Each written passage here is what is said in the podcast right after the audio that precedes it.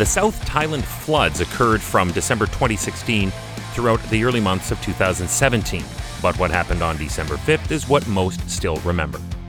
Hi, I'm Chris Mei, host of This Day in Weather History, a podcast from the Weather Network in Canada. And today's episode, remember, is accompanied by a podcast video short that you can watch either on TV in Canada or on the weathernetwork.com forward slash weather history online anytime and wherever you are around the world.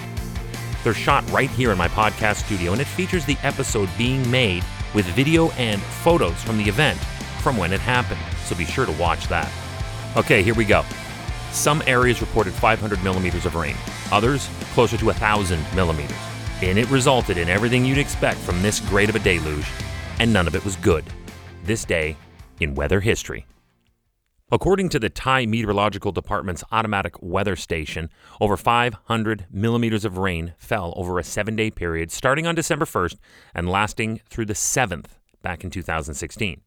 It fell far and wide all over southern coastal Thailand along the South China Sea.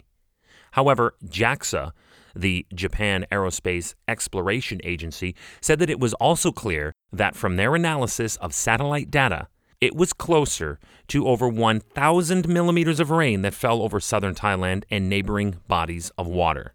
It would be recognized as the worst flood in over 30 years in the southern part of the country. And also, it happened during the regional annual monsoon season. It was particularly devastating in that it affected over 360,000 people and took the lives of 91. The storm is also monetarily costly, ringing up a tab of close to 4 billion US dollars in damages, much of this due to lost production in agriculture, tourism, and infrastructure. Thailand is particularly rich in rubber trees, and when they all came tumbling down, the critically lucrative rubber supply was terribly impacted. So, just what happened that this storm would get as fierce as it did? It is typical for the end of November to be a period of intensifying convection activity over an area from the South China Sea to the Malay Peninsula.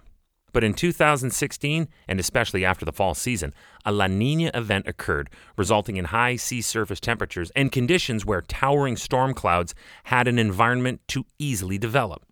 This is where you had a collection of unfortunate events come together for a toxic blend of terrible everything you had these massive storm clouds forming in the Gulf of Thailand that passed over the southern part of the country. Already bad news, as we already know that this is where the worst of the flooding happened. But after that, a tropical depression developed in the waters west of Malay Peninsula. So now we have this moving in and lending its moisture to draw to a low that will only use it for more rain and storms and you had a very moisture laden air mass from the approaching northeast monsoon that was still streaking in to flow east into this tropical depression. This is a three way intersection where all massive meteorological mayhems were about to collide. The result of these three independent factors was record heavy rains falling continuously over a week long period and severe rain on the southern coast of Thailand and on the South China Sea all the areas already mentioned as suffering the worst of the flooding.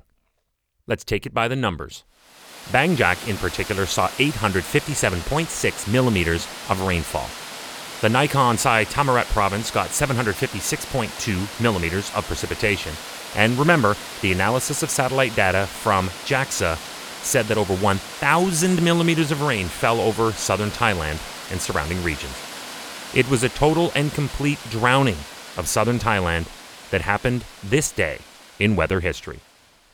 Hey, have you checked out today's podcast video short yet? It's a quick, concentrated two minute video on television on the Weather Network, or by going to our homepage at theweathernetwork.com forward slash weather history.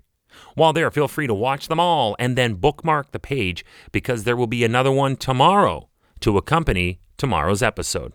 They're only two minutes each, so get caught up. Binge watch, baby! Tomorrow is December 6th, and for anyone in Western Ontario, they will likely remember the crushing record amount of snow that fell on poor Lucan, Ontario between the days of December 4th and 8th of 2010.